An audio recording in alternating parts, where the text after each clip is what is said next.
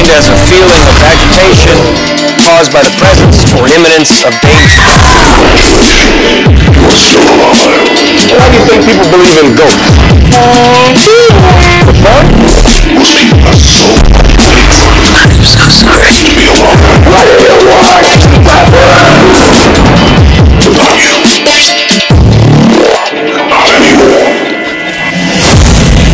last fire will rise behind those eyes. Black house will rock. Lost There's a presence in the house with me. I can't hurt you if you don't believe. I suggest you leave that house.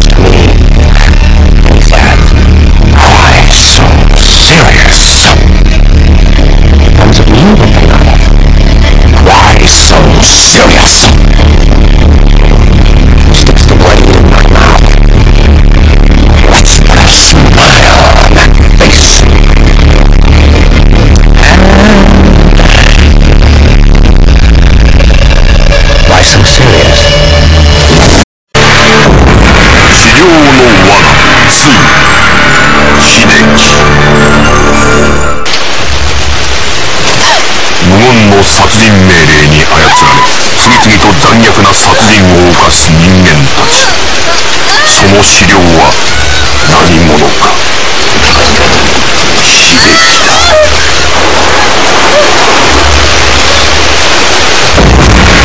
料の罠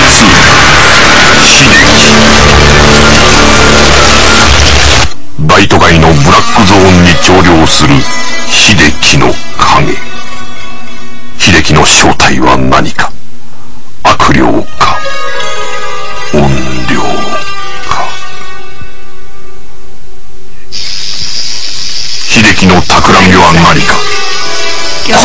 秀樹。秀樹が帰ってますよ。治療の罠2秀樹。個性派によるキャスティン。グルビー・モレノ。中島翔子。佐野史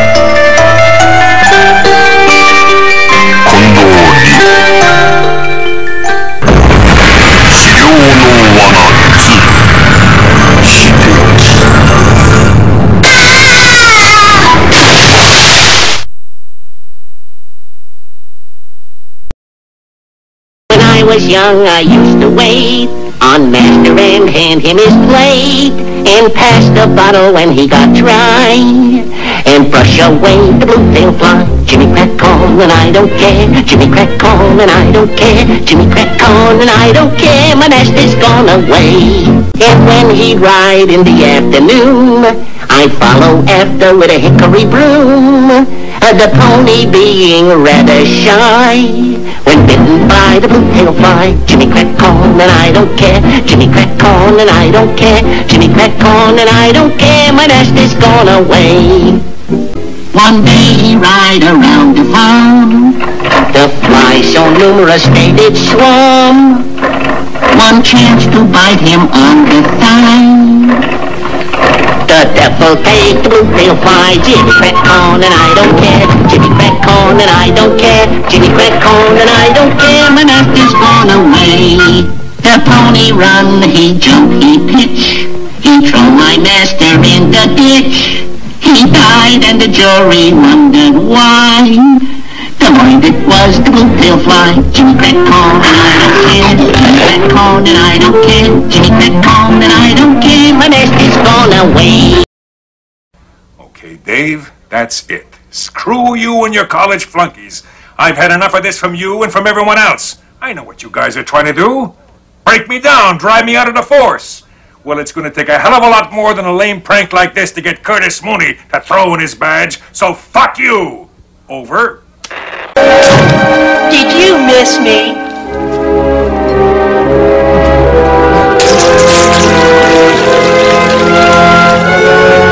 I guess not. One. Hello, Hello, ladies and gentlemen. Welcome back to Inside Movies Galore. Uh, I am your host, uh, one of your hosts, uh, David Strege. But um, we are, uh, we are. Um, is this the uh, the still the month where we are giving th- films a second chance? Um, and uh, uh, Mo, uh, uh, we're doing your picks for uh, for the, uh, this week. So Indeed. why don't you tell me what this uh, second film uh, is all about? Well, I mean, like this this thick chick that works as a projectionist has a friend who's like a news reporter and, and basically she had an abortion at one time, so she's going around cutting out the ovaries of other women, as one does. And mm-hmm. you know, this reporter chick introduces her to this guy that they both fall in love with. It makes them crazy, and they try to kill each other. That's maybe in a nutshell. There's a lot of awesome neon billboards, and it's got a pretty good soundtrack. This is one that definitely I fucking kind of hated the first time that I saw it. It was probably a good 10, 11 years ago when I bought the movie. And I bought it after having torrented the original one, like we talked about in the previous discussion. Oh yeah. I liked that one. You know, I just could never find it on DVD, but I found the second one, bought it, and I was pretty hyped on it based on the first one. And it just didn't live up to it at the time. But at the time, I didn't appreciate a lot of the things a movie like this offers. But no, that's it's about the size of it, man. I don't know. Is this all your guys' first time watching this? Uh, yeah, I, uh, yeah, I was posting about it on uh, Facebook and on the Slasher app, which I recently joined. Uh, it's it's kind of neat, by the way. Check check check Yeah, I, Slasher I out. gotta use more of it. You know, Yeah. it seems cool. But anyway, so uh, when I posted about it, people were like, "I thought you were talking about Evil Dead too." Like people were confused. They thought the crap was like a typo. Um, a few people were like, "Oh man, you are in for it," and I was like, "Uh oh." and uh, so I'm gonna be honest. The first third of the movie pretty slow. No idea what was going on. Second half really picks up and started engaging me, and then the last third of it. What the heck? Uh, Yes. Pretty much. Yes. Pretty much at no point was I fully sure what was happening. Um, but it was. I can't say it was bad. Like I want to say, I want to say it was good. uh, I think I described it on Slasher as a mashup of Eraserhead, the New York Ripper, and a little bit of Phenomena. Yeah, yeah, Phenomena Suspir, so, some type of Italian neon fucking goodness, you know. And uh, candy light shit that they do. I and uh, Dustin, uh, you should also definitely go back and watch the uh, fir- uh, first one. yeah, that was going to be my uh, follow up question. Have you I've- seen I've- the original? I've heard it has absolutely nothing whatsoever to do with the plot of this movie. Not entirely true. There is a connection, Yeah. but uh, not you know essential It's to very loose. Yeah, it's very it's- loose. it's more really just like a conceptual i think the fancy people call it uh, connection and it is really like a direct plot line but um, brandon might you know be able to clue us in a little bit more on that later. Oh yeah. um, definitely check out the first one though. So what about you brandon? Was this your i think this was your first watch with both of them. Oh yeah, and of course, if you haven't checked it out, uh, you should definitely after this check out our uh, pre-show where we talk about the first film. And looking at this, I had uh, been curious about it, and I was just going to wait until uh, Dave provided us with some extra ability to see it. But uh, after seeing the first film, loving the heck out of it for the most part, and uh, and so when I had to go ahead and, and get myself a copy of the uh, second one and this was my first time viewing and definitely after seeing what was the the ride that the first film provided the second film I was a bit disappointed. I, I'll admit. Uh, but uh, Mhm. still, uh, overall, I still felt like it was a fairly decent film and definitely worth a rewatch. Uh, I, I think I've kind of skimmed over mentioning this before too, but the first Evil Dead, did I mention that it was released like on home video on the day I was born? Like Oh, the first wow. Evil Dead trap? Huh. Yeah, I think I, I skimmed over that. It is in my notes here, but uh, Okay. I don't know. What do you guys think of the overall plot of the film? I mean, it's it's pretty straightforward. It is basically what they fucking describe. well, I mean, that is kind of the plot. Is you know, it's like there's uh, Two chicks the chick a- works as a projectionist, and she keeps she's like haunted by a tiny boy, right? And it turns Oh, out that you know it maybe is like. Well, we obviously know it's Hideki from the first one if we're thinking about it. in that Yeah, Yeah. but- So, yeah. But you could then- easily assume it's just the ghost of like her aborted baby, right? I don't get And- how Hide- uh, Hideki uh, is uh, also the child that evidently is at home, uh, uh, uh, at the home where the guy is actually living. Well, Ah, but that was. a- Well, well, Go ahead. I was gonna say Hideki is kind of a ghost child, uh, essentially. Yeah, And, uh, but what happened to his body at the end of the first one, where he's like, "Mama"?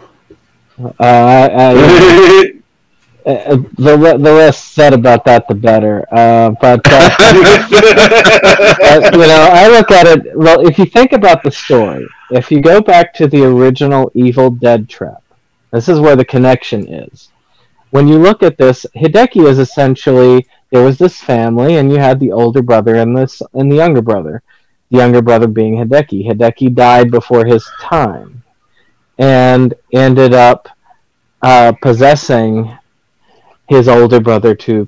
Uh, by the way, That's how you spoilers interpreted Dead Trap that? One. I actually Yeah. think Because I that interpreted it like he absorbed him like a twin, you know, where they find like a massive tumor I on some motherfucker, and it turns out that there's It's an like hair and teeth I- in there, and it's like, no, it's a person, you know. I, I feel like Hideki uh, was uh, very much like Basket Case, where he Yeah. he was uh, he was basic uh, basically deformed at birth uh, uh, to the point where he was almost No, you part gotta- of the brother. It's a thing that happens. At. Like sometimes twins absorb the other one. Like it's like some savage fucking in utero thing or whatever, where you're like in the in the womb fucking still or some shit, Yeah, and you just like eat the other twin. And and then sometimes oh. they'll have like a tumor that has like teeth and hair and shit, like a person partially forming in it. It's fucked mm-hmm. up, like Ripley's Believe It or Not shit, but it really does happen. And that's how I Oh. interpreted the Hideki thing, which made it like Oh. a weird, more of a body horror thing than a supernatural thing to me in the first See- one, at least. So. yeah. And I get I get where you're coming from, but with the pictures on the wall and the story that they were telling, uh, you know, Hideki was a. I mean, and it's the same basic child pictured as is the one that's showing up in the uh, in the background. Uh, I really feel like Hideki was a real individual, and he just be- and it became more of a possession than it was a uh, uh, thing there, and that was just the show of the possession. Hence the uh, weird the weird possession scene at the end where you see him kind of coming out of the uh, body of the um, uh, reporter at the end.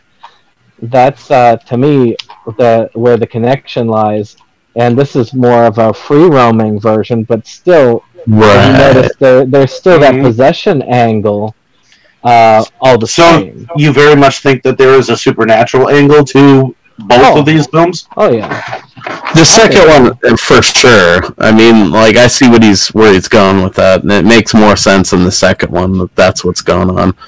I, I don't know. I think that's fun though that we interpret it differently. The first one I take very much on more of a body horror level. Like he I- really had that twin inside him, and it was talking to him. Like That's the way I, I took it. But uh, now that Brandon mentions the possession angle, in a sense, yeah, he did kind of possess him because, um, you know, he kind of had an Anthony Perkins moment, you know? Well, I think he could take over and control the body in the first one. I think in this second one, they definitely were leaning more towards a ghost child, like because they had the kid showing up, you know, in the movie theater looking all ghosty and shit. and Oh yeah. the lady was like, "Oh," and the guy's like, "You should go to this Yeah, cult." And that doesn't- find out what this cult has to say. that that doesn't explain the moment where he walked into the room a room and, and he was like, "Oh, you're back." You know, Well, that whole shit with his family was some weirdness. Yeah. Oh, very weird. Uh, like like he was uh, like he was a married man, and yet he was going out and uh, and making uh, the two women love him. Hey, it's that it's that rapey angle back again that you were talking about with the first. well, yeah, there's got to be the rapey guy in both these movies because you know the connection to the pink film That genre. seemed to kind of come out of nowhere. I was like, wait, what's happening? Yeah. All of a sudden, he's a rapist. And I kind of like this dude. Yeah, enough. I, It's kind of like a Dr. Jekyll and Mr. Hyde kind of a thing because on the one angle he's got this like erotic like relationship with the uh, newspaper reporter and then on the other hand when when he gets with the uh, the projectionist he goes all Hyde on her you know so Hey, but he likes those thick chicks, man. I mean, that's, that's something on a more serious note that I think was handled very well in the movie. Is you know, because okay, basic plot line is there's this like what most people might consider a chubby chick, like a dumpy chick that fucking works as like this mm-hmm. projectionist at this movie theater. she and looks kind of normal to me, but Yeah, I mean, I, I'm fine with it, but I get what they were going for in the way they dressed her uh, in the, the parts where she's not Yeah. killing. Uh, They were trying Okay. to put She's a her little across bit as unattractive. thicker girl right, That- and then they that's managed saying- to frame her as very attractive in other parts of the movie, which I think Yeah. is like, you know, it, just in terms of cinematography or whatever, and the way they pulled all of it off, I think is very well done. You know. Uh, Oh yeah. But basically she works as this projectionist and she's haunted by this vision of this small boy while she's like killing motherfuckers taking out their ovaries and shit her and her friend who's like her high school friend uh that's be like a former pop idol that's became a tv reporter mm-hmm. they both like have the hots for this dude Kurahashi, who is this dope guy with glasses that well he's cool until he gets a little rapey. And then fucking basically it turns out that you know this girl is the serial killer that's been killing all these people and this guy like they kind of allude that they're trying to draw all these forces together. Am i the only one that picked that up out of the Oh, translation? There was some strange spiritual revival-y, you know, oh, there is a dark force here kind of thing. Like, I, uh, I'm not gonna lie and say I understood it, uh, because it, It was very sense all for, over the like, place. Yeah, it makes sense for like the first two thirds of it, and then once it gets into the culty stuff and all that, it's kind of just becomes like I don't know, weirdly dreamlike. You're just going through the rest of the movie. Well, And- yeah, that, that whole sce- uh, scene with uh, with the the spiritualist lady, uh, lady, uh, uh, that was uh, that was something else. uh, where all of the uh, all the people in that cult, uh, room were all like shaking, and it kind of reminded me of this one moment where where I was was in a a, um, a Episcopalian uh, church, and uh, they they they spoke with tongues. and Dude, you're shook. hanging out with like the rattlesnake shakers and shit. Yeah, I was. Dude. That's fucking gnarly. but Uh, uh, yeah, that that was that very reminiscent of, of shit like that. uh, where uh, supposedly you speak in tongues, you're, you're supposed to be be able to speak a heavenly language uh, uh, th- that only God and angels were supposed to speak, or something like that. Oh. You know. Who even knows? Sure, why not? Fucking, you know, but I think the movie makes sense as the basic sort of like this girl's a serial killer.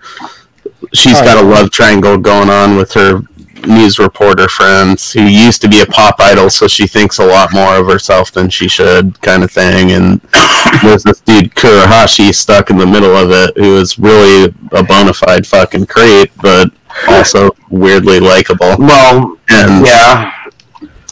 And then Like, the, most of the movie makes sense up to the point where that stuff starts happening, and then it's like, okay, this is clearly like some fever dream. We're supposed to be in her position and and and feel how this craziness is like coming on type thing. Well, and to uh, to me, I think this is where the uh, uh, where it gets kind of go- uh, goofy as well, because then it's like it's a slow realization that it's very possible that the the thicker chick uh, has actually had an abortion at one point in time, because there are abortion Right. themes throughout the entire second half of the Yeah, uh, he said the- that. the film.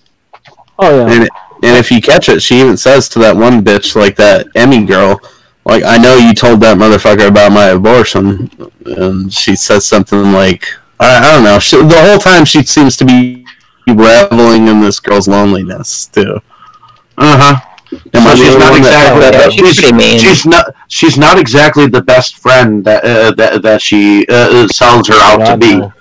No. No, she's it's it seems like a one of those situations where the girl from high school kept the fat friend around to make her look better, but this time it's backfiring, so it makes her just as crazy as the girl that's already a serial killer. You know, She kept her around to get the, mo- uh, the the free movie tickets. So. I guess. I mean, Well, for all the hot dates that she would go on, you know. So I don't know. Do you guys have any characters? I mean, they're really this one. This the cast of this one's a lot more bare bones compared to the the previous movie. Yeah, I, any of you guys have like a character that stood out to you? I know I've mentioned a few, but there really is only a few. Uh, the only character that I really noticed a whole lot about was our main character. Um, like, uh, this was just such a strange movie. I have trouble processing it.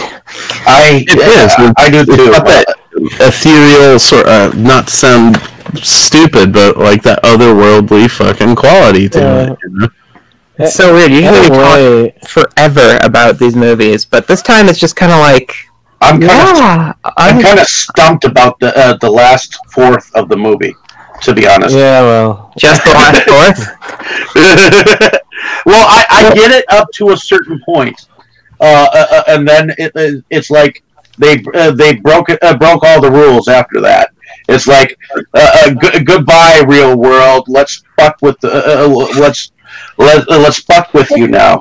You know. Yeah, Well- because the first part of it is very much like this girl is a fucking serial killer, and clearly, like at night, overwhelmed by her incel life or whatever, she fucking goes on like these crazy murder sprees where she becomes this person that's kind of like the embodiment of what she'd like to probably be most of the time, but Mhm. isn't and it's on one, one of these. around and she lost a baby so that's like the core of her fucking whole motivation here is that she lost this kid But she also so she seems to around get cutting the ovaries which imdb totally gets wrong she But she cuts also- the ovaries out of these fucking chicks Yeah. dude because like they're able to have babies and then Did you?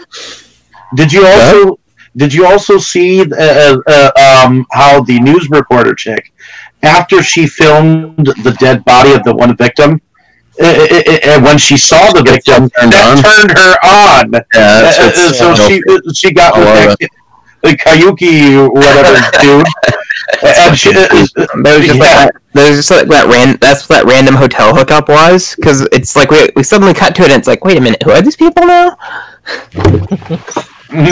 at least that was my experience Yeah. And she's just like i got turned on by the dead bodies uh, once oh wow uh, no, I'm I'm like ultra depressed uh, right now so I see that chick I is wasn't focused as much as I should be should have been No, that's understandable, bud. Uh, that shit was gross from the get go, but then the way her, you know, uh, Emmy's character is portrayed through the whole thing makes That it was- grosser as that- it goes on. You know? that was some necromantic uh, type shit right there. So. well, that just that eventually snaps because he basically ends up pregnant with the fucking dude that they've entrapped between them in this weird, you know, love triangle thing.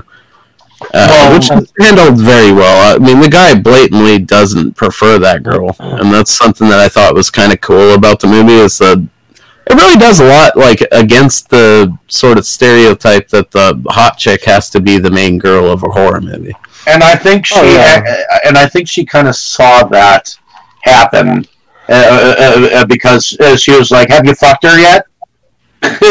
Well, I know I told you to. tries but- to make him make her think that he base she basically made it all happen, but that dude really does prefer her. Even though he's a fucking bona fide creep, but uh, yeah, I mean it's it's definitely not your average plot to horror film in, in terms of casting, right? Like Oh yeah. you know, I think they, that stuff's pretty amazing. I think that fucking the, tr- the fact that they treat it like it's no big deal too through the whole movie is pretty dope and kind of ahead of its time. But well, uh, and though and though he got kind of rapey, uh, did you notice how she was actually getting into the rape too? oh well, I mean, dude, I mean, I that was a confusing scene because he's like really Yeah. forceful, and then she's. I don't know. Like I, I can't really, I can't quite tell in that scene because it doesn't seem. I'll like, be the one to say it. I don't know. If you've ever watched Asian porn, it's hard to tell if they like it or not. I mean, that's just I mean, that's a good point, I suppose. it, it's just facts, you know. Like I can never tell.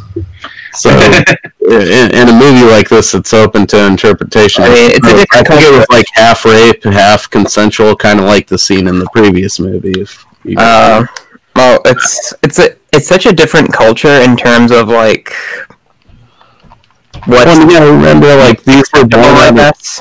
Yeah, right. You got to remember these were also born out of the skin flick genre, technically. in Japan. Yeah. What years? What years is this from? Films. Uh, this is 1992 was when it Yeah. Two. Uh, so well, Japan, man. So the mysteries of the East. They're all about this shit. um, And yeah. Remember- Yeah.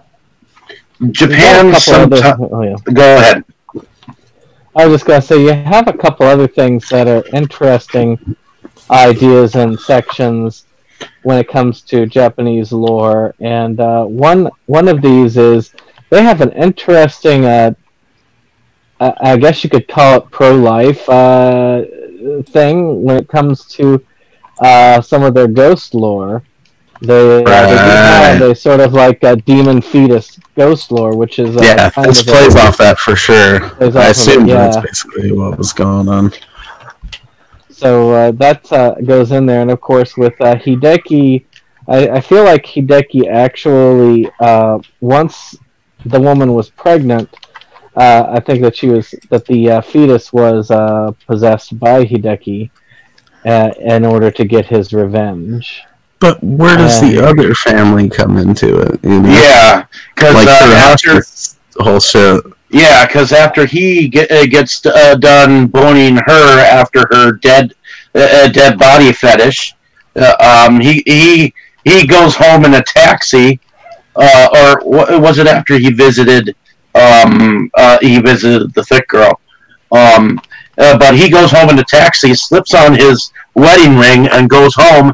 And the first moment you see, you don't really see his family. You actually uh, hear him talk to who uh, someone in the darkness. Yeah, that's, just definitely shows like a some. scumbag. I think it's like some Eraserhead shit, bro. Like he comes in there and the fucking family's in there all weird in the dark. He's like, "Have you been sitting like this all day?" And they're like, "I don't know." it's creepy to say the least, but uh, I mean, I think that's just there to be weird in Japanese. Honestly, Okay, I don't know that it really means that. that's not the only time he actually goes home either.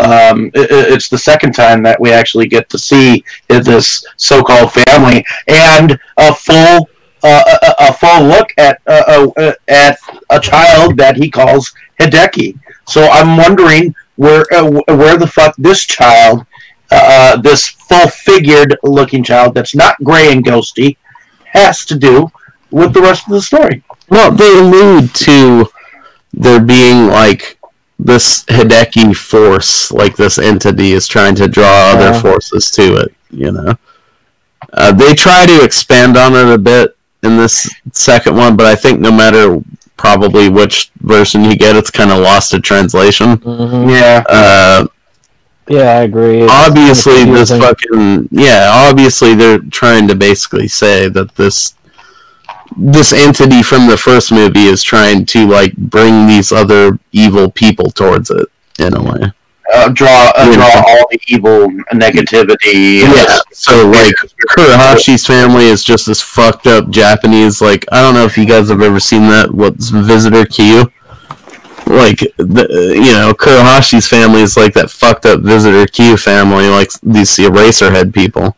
And then fucking you know Emi is like this crazy vindictive like piece of shit news reporter pop idol girl. And then you have aki who's like this serial killer chick you know. And they're all sort of drawn together by the force of this kid. That's i mean did i interpret that wrong or did anybody else get that vibe from the Uh, Yeah. I guess that makes sense. So, uh, my experience with when it comes to like Asian horror, um, in general, it's kind of uh, you know how in the comics, like Superman is weak to magic because he doesn't understand it. It's sort of like that. Uh, so it's like I'll watch something um, like audition or whatever, and I'll just be sitting there like, "What's going on?"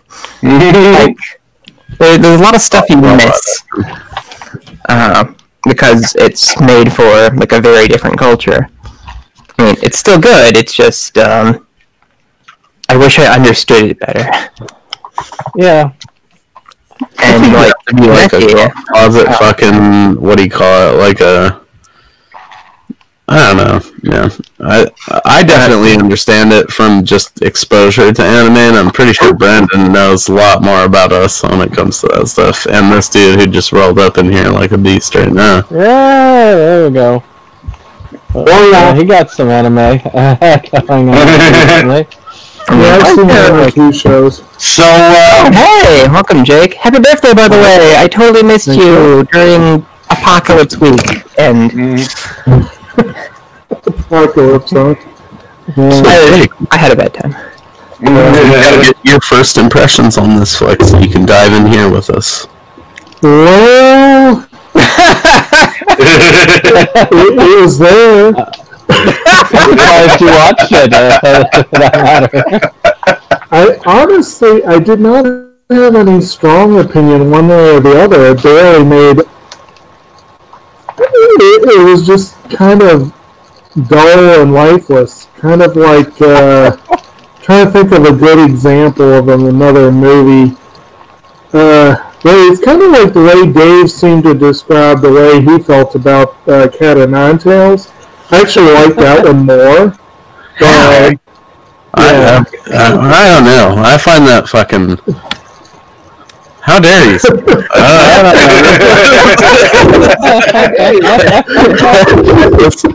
I think stylistically and musically, at least, this movie deserves. Oh, I love the music. I'm, I'm sorry. Uh, let me say I love the music. So that was uh, the one good thing I had going for it. Well, and let's just, uh, you know, to be honest, there's not a ton we really need to say about like the kills in it because most of them don't even really get shown on camera. It's very much more to build like Oh. the the building psychosis of this girl's mm-hmm. position. And It doesn't really get say- the dude, cinematography wise and mm-hmm. like soundtrack wise, this movie mm-hmm. fucking owns it. I mean, those scenes where there, she's like stalking the girl down in front of the billboard. Oh my god! So, so it sounds like your, your impression changed for the better. That's Oh. though. Wholeheartedly, man. And, and like, did you guys catch that? Fucking a lot of people. I didn't notice it the first time I watched the movie. Where it finally fucking zooms out on the, like that second murder down by the billboards, and it's like this whole scene of like the Japanese highway system all crazy, and like these Yeah. billboards, and you can just barely down in the corner see her stabbing the shit out of the girl. Oh, I missed that. Yeah, dude. When you go back and you watch it, and you realize that she's down there stabbing the shit out of the girl, it makes this whole landscape that you're seeing of like this nighttime fucking Japan shot. Uh, yeah, it's just sort of breathtaking, honestly. Uh, but the, the stuff with them in front of the billboard was nuts. You know, that's that to me totally goes right to some like Suspiria shit almost, where where it's just stylistically the movie is fucking awesome. Uh, the way they just all of that nighttime sort of hmm. Tokyo vibe that they had, it felt like a cross between Wicked City and Suspiria. The way they lit the movie a lot of the time, and hmm. I think that was fucking dope. Hmm. I mean, really, if we're being honest, outside of the bare bones plot and the fucking, you know, the couple of kills that happen in it, which don't even happen on camera, we're really talking more about like style choices and and crazy shit like that. Well, yeah, the, kill, the killing was more suggestive than than, than anything else. To be honest, Uh, I mean, you got the you got the disembowelment of the uh, the ovaries uh, from, from the newspaper uh, news reporters. Uh, you, you have the go- uh, the gore effects of the bodies uh, uh, with the disembowelments like laying there. Uh, there. But uh, in all honesty, you do not see uh, her entirely do any of the, these killing. You see her run this girl down, and she's basically like tumbling around in the rain. you know, and uh, and you see they're bloody, but it looks. I mean, that's what I'm saying. Like, you don't necessarily need to see the shit on screen in Oh, this no. one. Whereas in the, in the first one, it's definitely you know just the tone of the movie. You know, you're gonna see some people get split open or something. Uh, this one definitely went more s- s- stylistic with it. You know, Oh, yeah. like they, they decided to fucking make something that wasn't just a slasher movie sequel. They did, Oh yeah. You know, their Suspiria in answer to what the first one was, you know, and I think that's pretty fucking cool. Um, and then that last sequence, you know, that last battle sequence really is the main thing to talk about in the movie. I, I guess I'll let you guys give Oh, your right. thoughts on that before I run into it. I, I got, I, you know, I gotta know uh, because that one was probably the one that I would have expected that you would have had the hardest uh, time dealing with, Jake. Well, and I did, and but it wasn't all purely the physical part of it. And I think this may have been one of the things that hurt the movie for me was I I didn't want to see everything that was going on in this sequence. And I feel like I missed some story because this sequence made no flippin' sense to me. so it made no sense Brandon. whatever. Brandon, if you could interpret that ending scene, how would you interpret it? Well, again, that's the thing is I. I mean, again, I, I am not hundred percent certain with this one because again, it is a. It's just me guessing, and my guess is that because she's pregnant with the the child, that the Hideki force itself was able to uh, possess her, and uh, wh- and use her jealousy against her to turn her into a murderous monster. All right, I gotta back you're talking about. I gotta, I gotta back, I gotta back it. I gotta back it up here. This, Okay. that's not at all what happened, bro. What the hell? Uh, in, in the last part of the movie, okay. Mhm. Basically, they've figured this shit out, but okay. Uh, what's the What's the name of the first girl? Aki. Uh, Hockey, Yeah. she comes to that chick's house like ready to kill her. Yeah. you know and this is after that scene where she chased her down and like jumped on her shoulders and like you're never gonna get him being all psycho and shit Yeah. Mhm.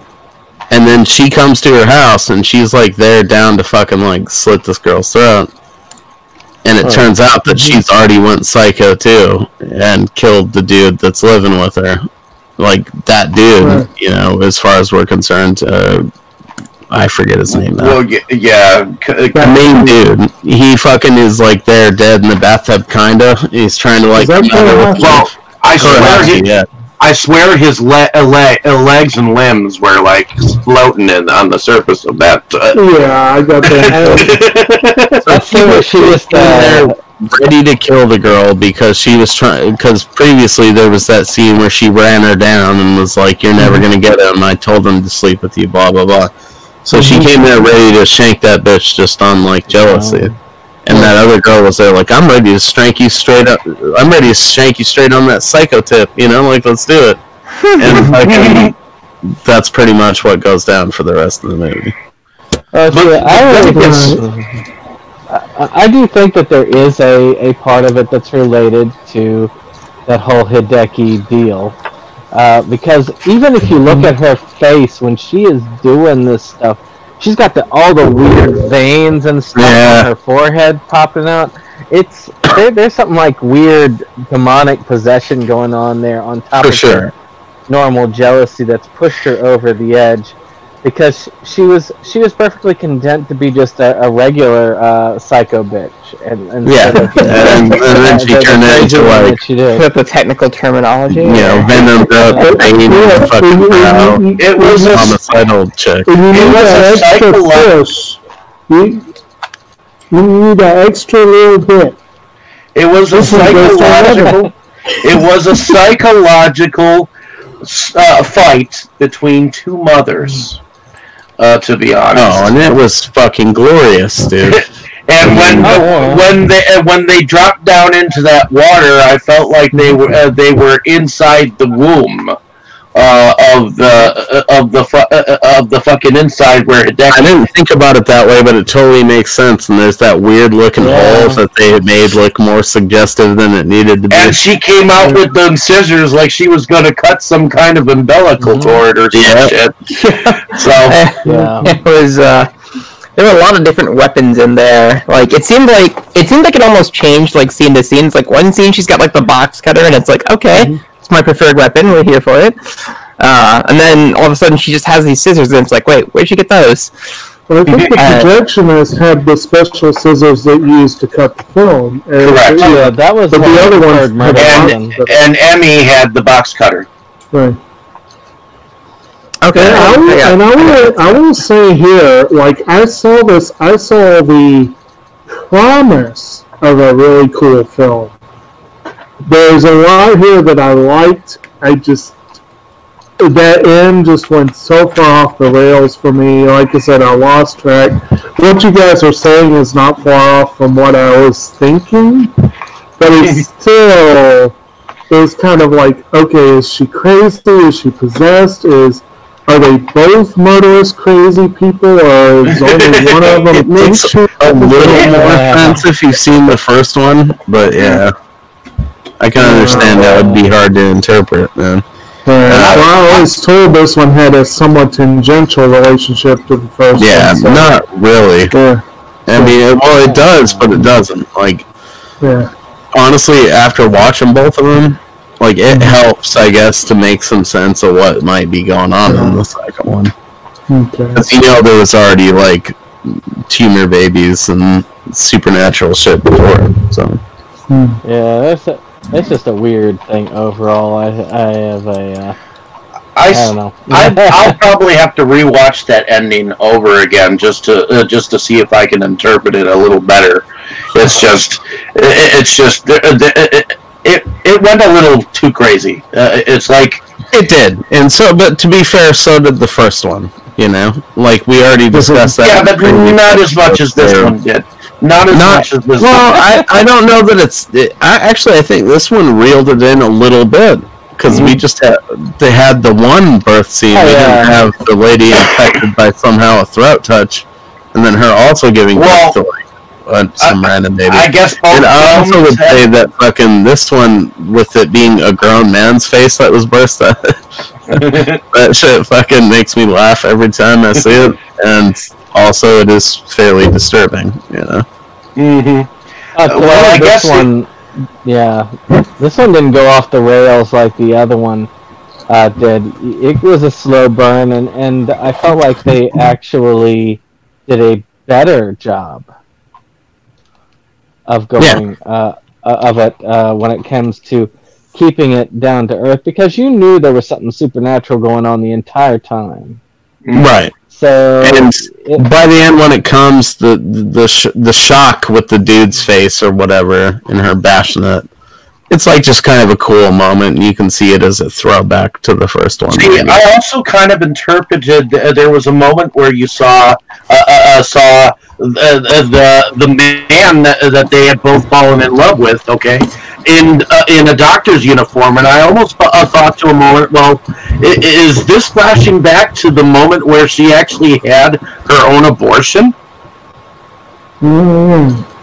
You know, uh, because that was the dude in the glasses that that was uh, behind the doctor's mask. Yeah, and he was going towards her.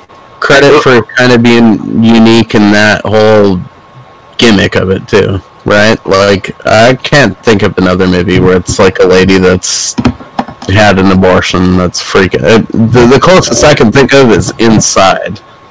That movie where that lady's trying to like steal that other bitch's baby or whatever. Uh, I've seen I've seen one Japanese film uh, similar to this. It was a film called The Locker, which uh, was about uh, aborted baby ghosts, and uh, I thought you said goats, but I uh, thought you said goats for a minute there, and I was like, yeah. And then- yeah, I, uh, I caught that. I was like, oh yeah. Let me make sure I, I said ghosts. And uh, it has a similar feel to what's going on here. Hmm. Good band name though. Aborted baby goats. Well, Yeah, I'd listen to them. Yeah. Of course, uh, there are uh, there are many different uh, uh, uh, baby feed, uh, fetus uh, uh, uh, films, like It's Alive. well, I mean, uh, crazy trilogy. They're not really, they're not really aborted. They're like mutants. It's, it's complicated. But are they as horrifying as baby geniuses? Ugh. Debatable. Look who's talking now. Hey, I liked that movie. Honestly, dude, I'm not gonna lie. Like I spent like a solid two years of my life terrified of going to the toilet at night alone because of Look Who's Talking. Because there's that part where there's the potty monster. Oh, yeah. I was like, "Fuck that thing." I'm not gonna. I definitely don't watch Death Toilet now. Are you fucking kidding me? Uh, but no, I mean, I think this movie, honestly, as much as it does not live up to like the meaty slasher reputation of the first one, it's like its own thing. It's and I, I do love the fact that it fucking reminds me so much of Italian horror movies. I don't know.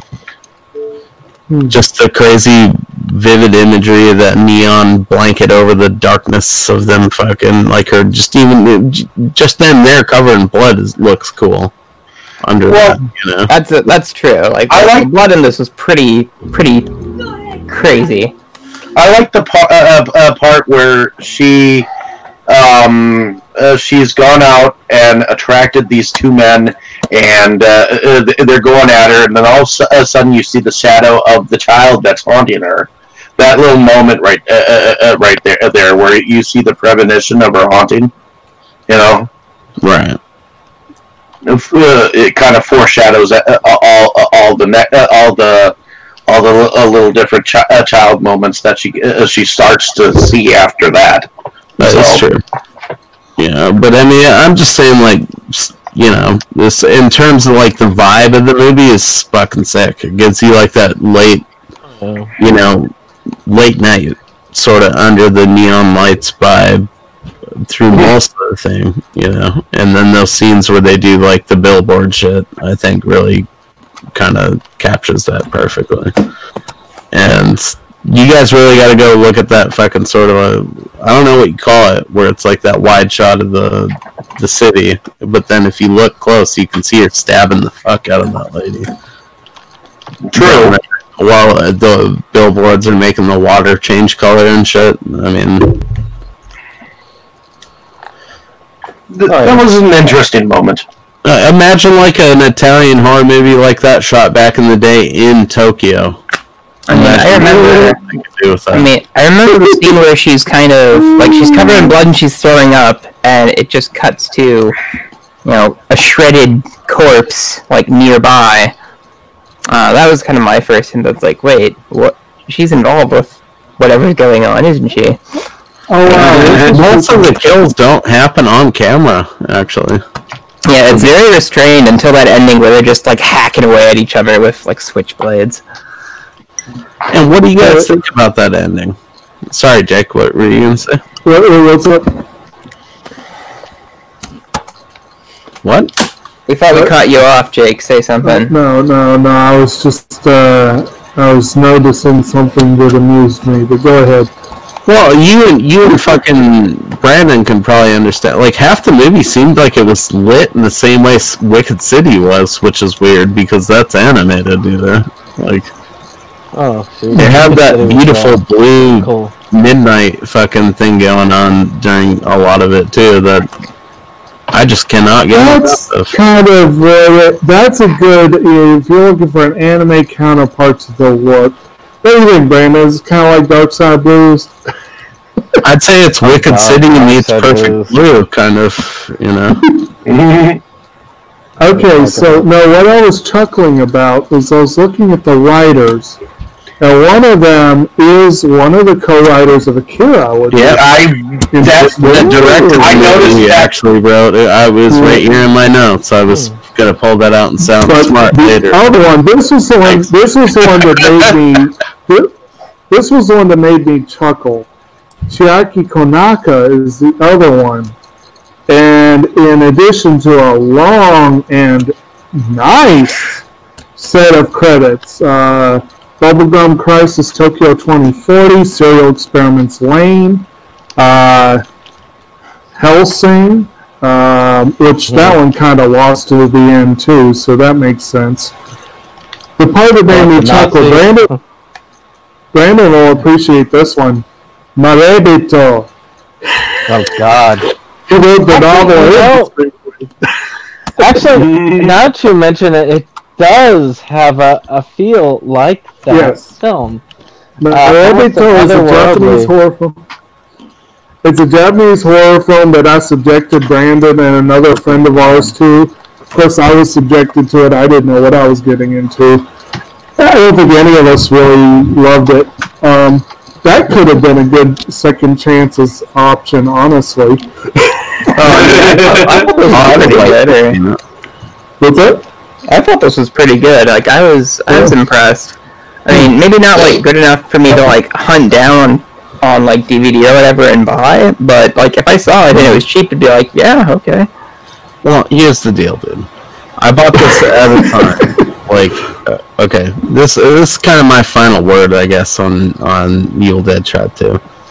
I bought this at a time when I was not interested in in style or subtlety or anything cool that comes with horror movies. I was like a fucking 19 year old kid. It was like 10, 11 years ago. Mm-hmm. You know? uh, I bought it because it was the sequel to a cool movie that I'd seen, which I ordered because I had not gotten on it since, you know, and watching it with you guys made me realize, like, holy shit. No wonder I was bummed on the second one. Like, the first one fucking rules. So, basically, I got this back in the day, but based on seeing a movie that was nothing like it, you know, and I didn't have the Right. sort of sensibilities to be able to appreciate the subtleties of the movie. You know, Yeah. in my mind, it was just a cheap piece of shit. Like it didn't fucking. There's no gore in it or whatever until the last few minutes, and now I think that last when they're fighting through those fucking white tapestries or whatever, that's probably one of my favorite pieces of horror imagery I think I've ever seen. It's just there's something about it, you know, with the soundtrack that's going on and stuff. It's like definitely, totally sending up to Italian horror movies too. I think. Uh, Yeah. I, But- I definitely got uh, an Italian Gi- Giallo From the second from, one from the first one Wait, you get it from the this first one. Well, in the first know. half, in the first half of this film, maybe. In the first like half of hit it, all the marks. Incoherent plot, check. Fucking like colorful visuals, check. Insanely good cinematography, yes. And then a good soundtrack, you know, that's like giallo in a nutshell. the plot really doesn't matter a lot of the time. Yeah. know? True. hmm Okay, I really need to brush up on my Japanese. This looks amusing though. I think this movie hits all those marks, though. You know, like it's, it's got the good soundtrack, it's got good imagery. I know you guys are gonna get some mileage out of that fucking that landscape or whatever I was talking about, man. Like that's truly it's awesome to behold because you see you see this whole like awesome fucking nighttime Japan sort of scene, and then you look down there and you can see here in the glow of one of the other fucking billboards just fucking stabbing the shit out of some chick. Yeah. Mm-hmm. Oh yeah. Oh yeah. Um, I think the but, uh, movie no- starts as like an interesting exercise of this serial killer chick being in a love triangle with someone, and it kind of ends where they just again go, "We got to be weird in Japanese." So let's figure out how to be Uh, this is- weird. I actually feel like the way they ended it, in a way, uh, whereas with the original Evil Dead Trap, I felt like the ending was a detriment to the film. And this one, I actually thought the ending was more of a saving grace. So uh, it made me feel more for the character because I didn't have a lot of feeling for her because she was just somebody who's going and killing people and ripping their ovaries out uh, because she felt self-conscious about herself and uh, and had uh, Well, it turned out, yeah, it's because she had the abortion. Yeah. yeah. But of course, you don't you don't get that at first, though. That's not necessarily a reason to go out and kill people, though. No, uh, no, I don't really feel sympathetic for her to go out and kill a bunch of people. it's an interesting reason compared to other like reasons for Yeah. s- you know slasher killers or whatever the fuck. I don't know, like whenever I whenever I think of reasons, like I just remember uh has anybody seen uh analyze this or analyze I can't remember if it's analyze this or analyze that. The second one.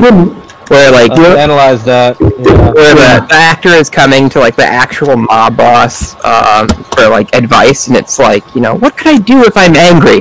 I don't know, just just you know, punch a guy. It's like, but why would I do that though? It's like, I know, you're pissed. He's there. That's that's it. it, it, it, kind of has me thinking of that. Why is it not? Ugh. Well, in any case, um, uh, uh, w- should we talk about special effects then? Oh, the effects Well, of of this are pretty damn good. Yeah, I they, they do the pretty job. impressed with it, but- I like that they don't focus on them too much. You know, like it's kind of there as just a th- uh, another layer of the movie. It's not like the first one where those shocking scenes were definitely supposed to be like shocking.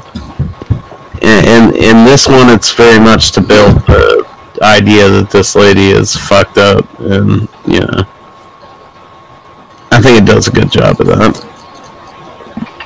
I think so. Um, I mean, like I said before, uh, uh, uh, with uh, a lot of the gore moments, a lot of it was suggestive.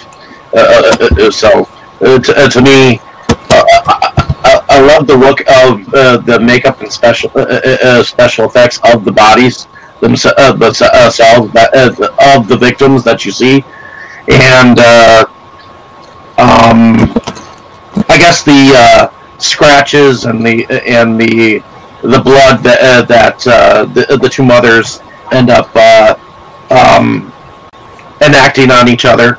Uh, th- those look pretty pretty good, um, believable.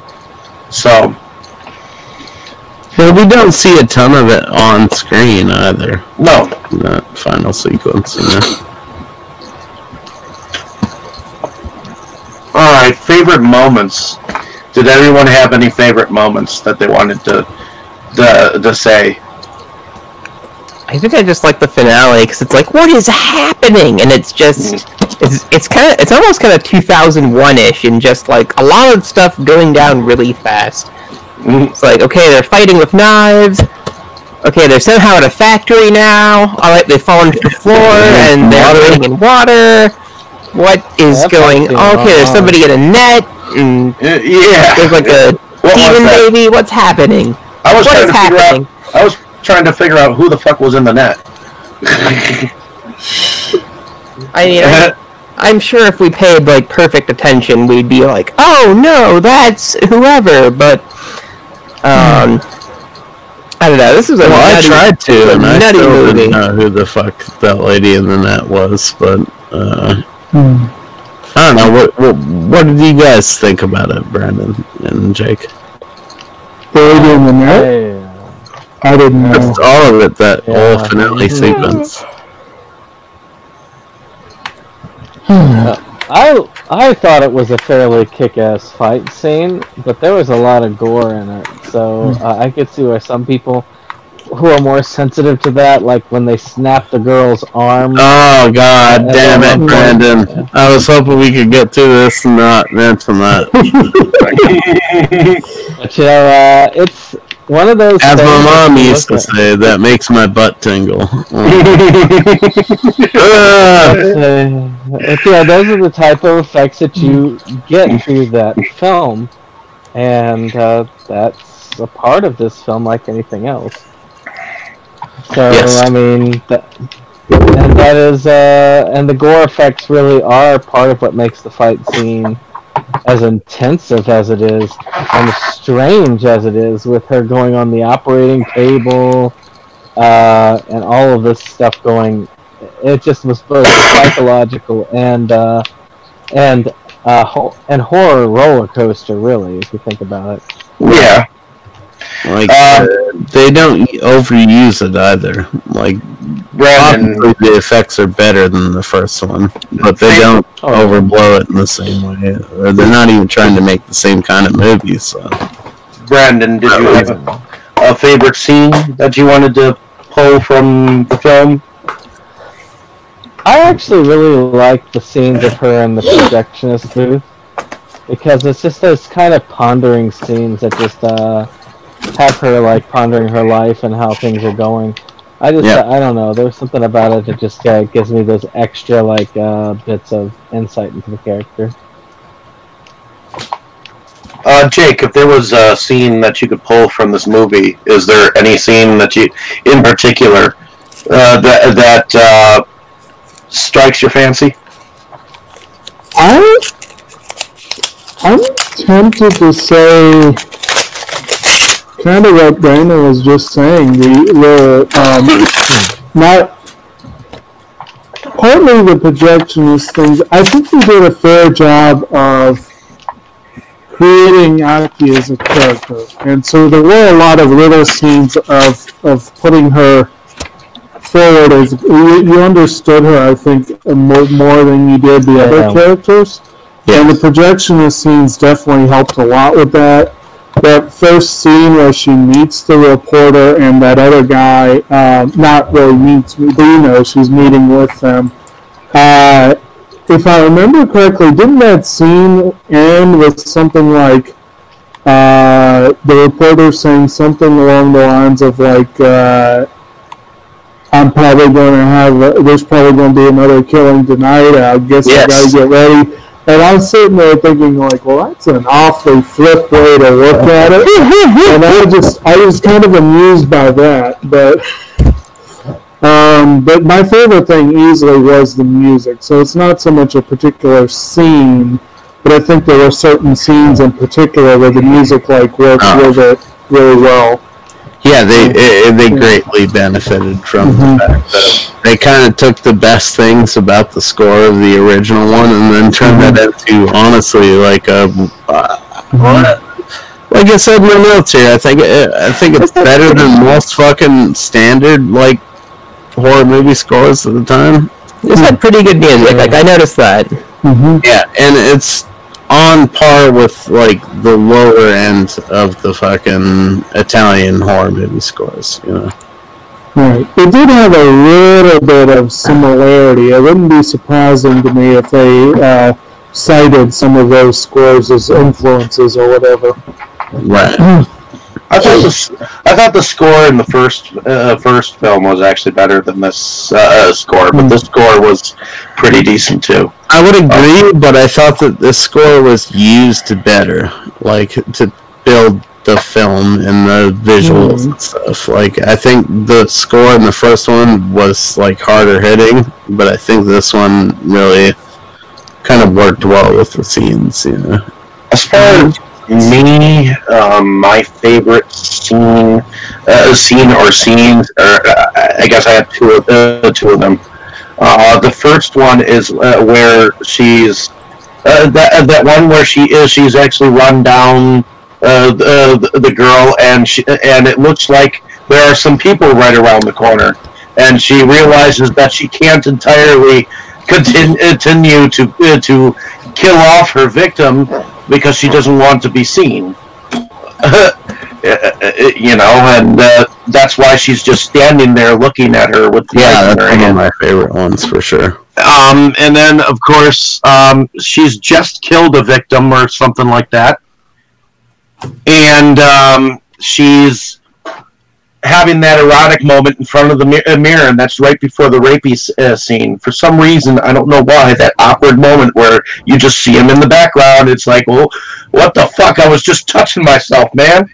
Yeah, that was, that was a bit gnarly.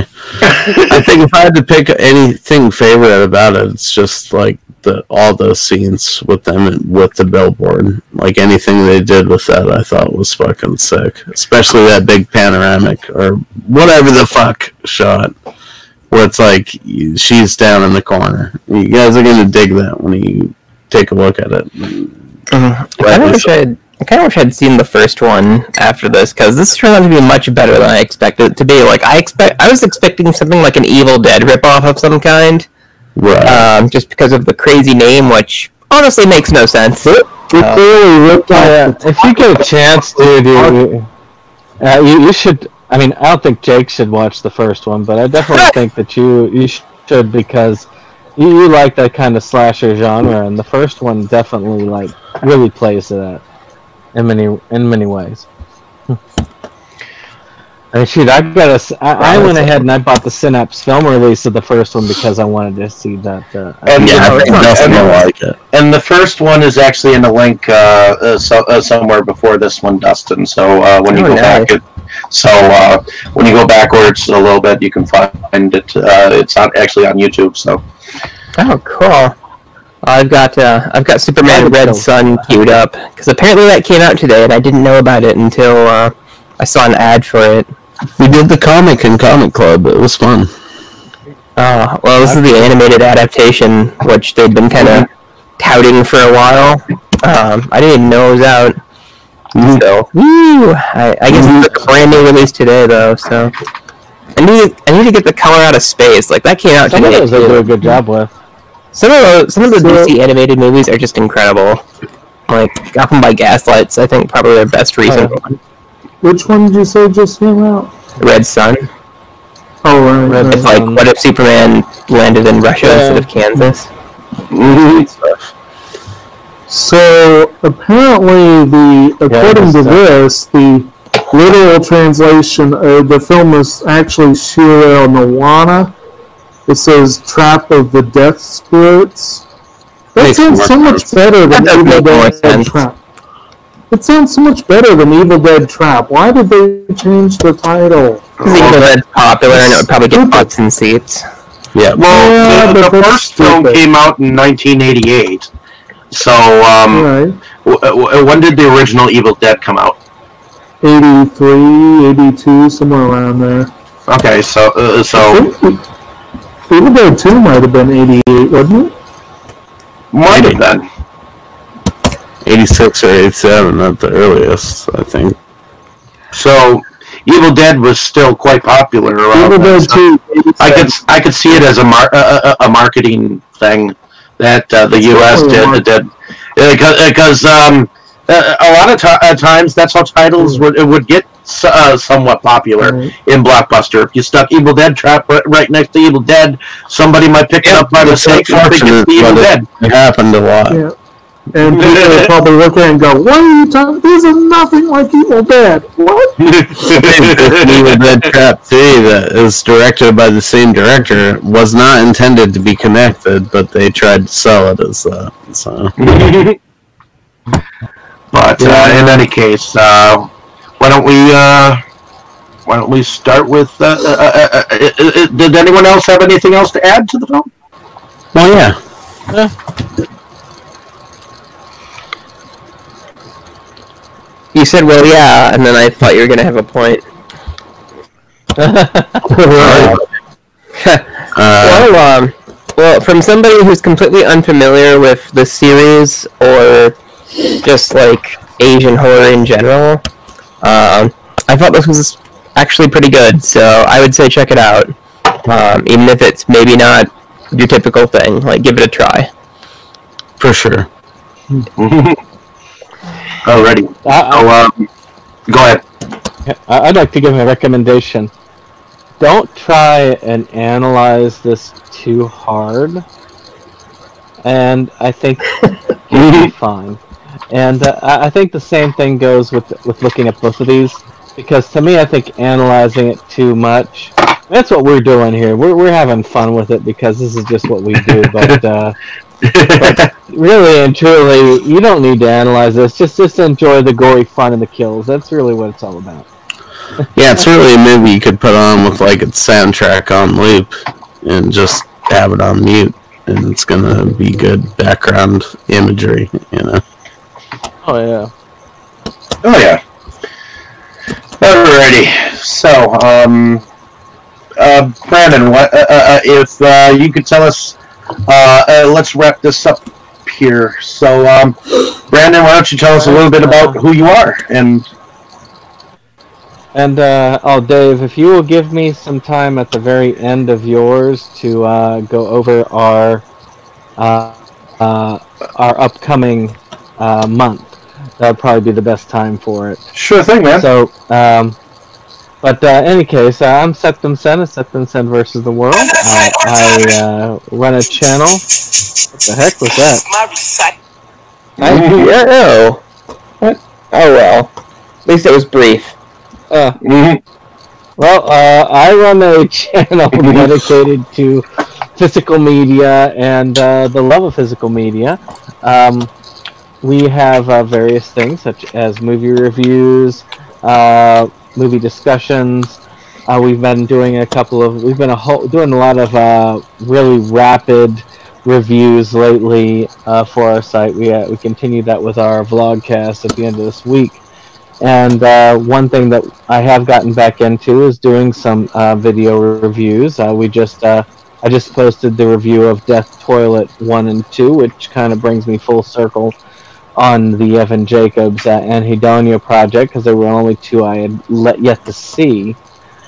I have also got a review of Miami Guns. So for those of you who love anime, that's uh, not so good uh, but uh, attempts to be in the vein of Excel Saga combined with uh, You're Under Arrest. If you are uh, familiar with those, uh, basically very strange and, and not as strange. Uh, there's also these uh, reviews of both of these films and uh, a indie film called The Kane Complex, which uh, was sent to me uh, through uh, Wet Movie One and out of an auction. Uh, if, you, if you have a chance, come and support his site. Uh, he's been through some troubles lately himself, and uh, he is uh, definitely worth watching. He's a collector as well. The that's about it for that. I work with Inside Movies Galore to do a lot of things and projects. Um, I think Dave and I are both kind of uh, doing a concurrent Anhedonia projects uh, ourselves, so we are uh, working together on that and separately at the same time. Mm-hmm. I help run the schedule, so I have the uh, for uh, Music Lovers March, and I will go over that at the very end, so you guys will know what's upcoming. Yeah, stay tuned for that shit. It's gonna And um, Mo, why don't you tell us a little bit about yourself and what you do? Uh, I just review shitty movies, dude. Uh, you know, check out my channel, Drunken Master Studios. Other than that, I, I hang out with these dudes and talk about other shitty movies. So, uh, Well, they're usually pretty good, actually. I find I find like a better appreciation for movies with you guys than I do when I'm reviewing them for my channel because I tend to watch them and just be like, "Fuck that thing," and You should then have more I, I, I confidence. kind of write them off, you know. Like, you should have more confidence in yourself and your opinions and viewpoints, so I that you have can get some confidence more. in my opinions, just not necessarily the movies, you know. Oh yeah, you Some definitely fucking need piece to watch his channel and uh, the uh, and all of his participation when he does the uh, the RG see because uh, his uh, his recent review when it came to uh, Close Encounters of the Third Kind was really fun to watch. I think it was the most definitive review anyone's ever done.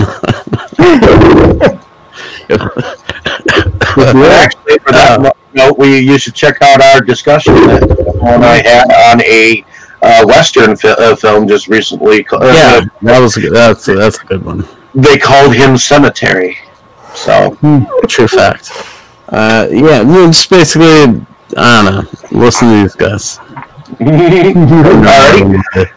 Um, uh, Dustin, why don't you tell us a little bit about yourself and what you do? Well, um, I have a YouTube channel. I collect horror, well, anything related to horror, really. Uh, and my channel is The Crypt of Horrors. Um, and it's also my Instagram, which I'm probably going to have to be much more active on um, because my Twitter account got uh, got troll bombed. So it might be gone for good, and I have not been taking it well.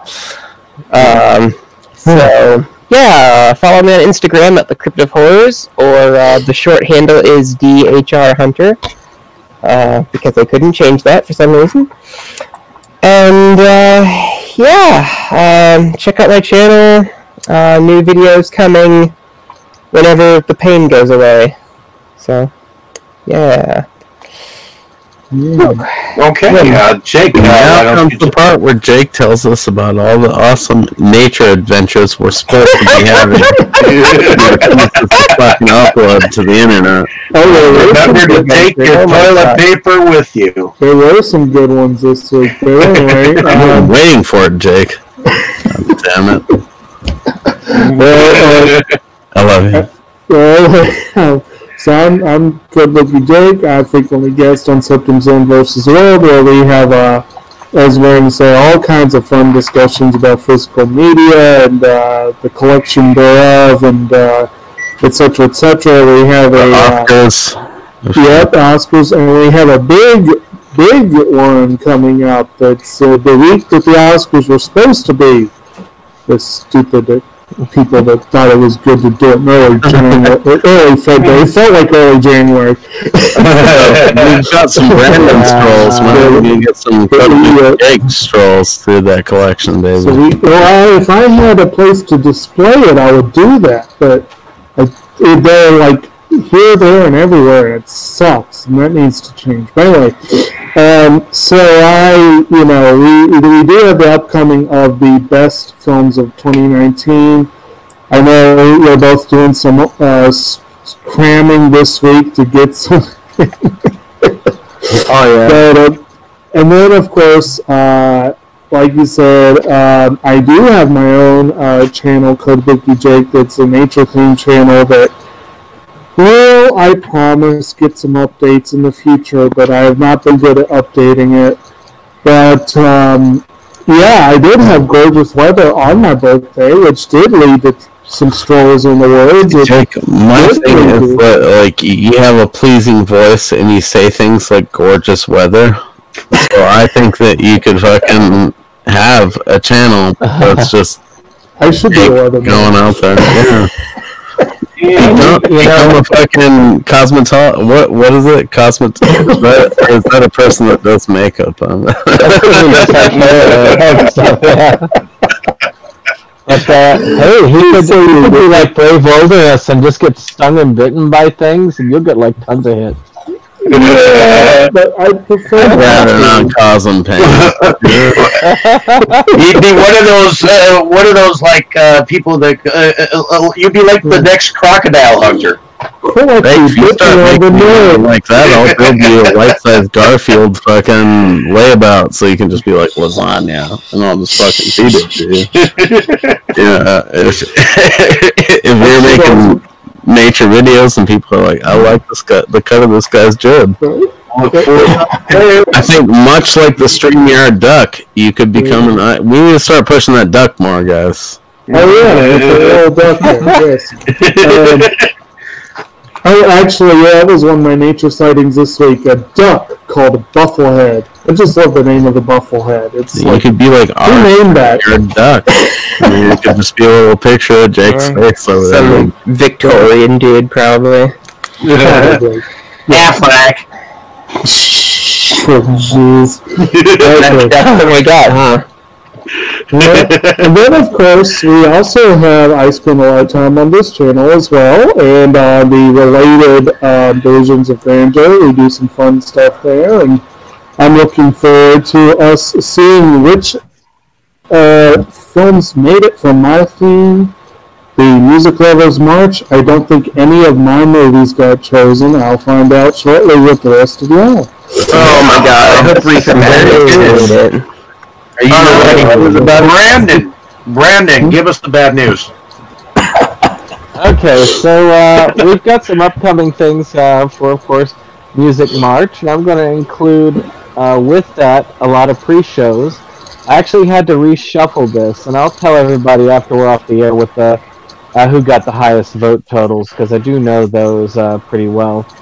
But we're going to start off next week uh, with our pre-show, which is going to be uh, silent horror, in our uh, right. uh, Studios uh, month, and so we got a little bit of comedy horror based off of Silent Hill and Resident Evil. And then we're going to follow up with our first Music March film called Repo, the Genetic Opera. Who? So uh, then, so uh, which I believe Dave will end up hosting because he put that up. Uh, Then next up for Music March, I, we don't have necessarily a pre-show plan, but there may be one in the future. We will follow up with the uh, popular movie Labyrinth. Ooh, that's a musical? That was one of my uh, another one of my It's still- uh, picks. It's David Bowie. It's got music in it. Yeah, Yeah, it's like- music. I guess my uh, my the picks were. soundtrack, It was really good. I guess my picks And, were uh, actually pretty good. And the next one, which uh, I had to rearrange because of uh, we need the pre-show for, uh, and also the one that won by far with the most votes, which is Mad Max Beyond Thunderdome with the pre-show of Mad Max and uh, Road Warrior. Mad Max has one of the most kick-ass soundtracks there is. Uh, I c- I- and uh, I don't know why, but uh, but maybe we should also, if we're doing Mad Max and Road Warrior, but but uh, on on that show we should also d- uh, do Mad Max, the Fury Road one. It gave me a reason to watch my copy. we could definitely go for a three for if uh, we could try and do no pre-show for Labyrinth, and that way we'd have enough time to get all three films watched. But uh, that would be uh, interesting, and then follow up with Mad Max Beyond Thunderdome uh, as our music mar- music lovers march. And then, of course, on our next month uh, with a pre-show of the original Next version month. of this film. Sorry, not next month. The next one. There's five. There's five Tuesdays in March, which is pretty cool. The next one will be uh, Little Shop of Horrors, which is also a musical. And uh, I believe Dave wanted to do the original, uh, which has Jack Nicholson in it, for the uh, pre-show. hmm That was on Attack of the Bees, wasn't it? Yes. Okay, good. Uh, so, so that's easy enough, and I also have another copy of it, so we'll be able to access that easy. Uh, the last one, of course, which really hits the tail end of March, is going to be another one, which I believe uh, uh, Mosley ended up uh, suggesting to us, which is Rock and Roll High School, the Roger Corman classic. It's a pre-show with the uh, sequel, Rock and Roll High School Forever. uh, with uh, which is a favorite of mine, definitely. which I'll have to, which I will have to pick up copies before that last one. So uh, I'm glad that you put it as the last one. So That's one you need to get. Out of all of those, that is like the first one is like a classic right there. But uh, with that being said, that is Music Lovers March, and uh, we will look forward to next week with a uh, with our silent horror, followed by Repo the Genetic Opera. Well, thank all of you guys for like participating in this too, man. It's been fun. Oh yeah, we had a, we had a lot of votes cast all over the uh, Facebook webs, and um, we had a decent participation. Not a huge, but a decent one. Okay. That's good.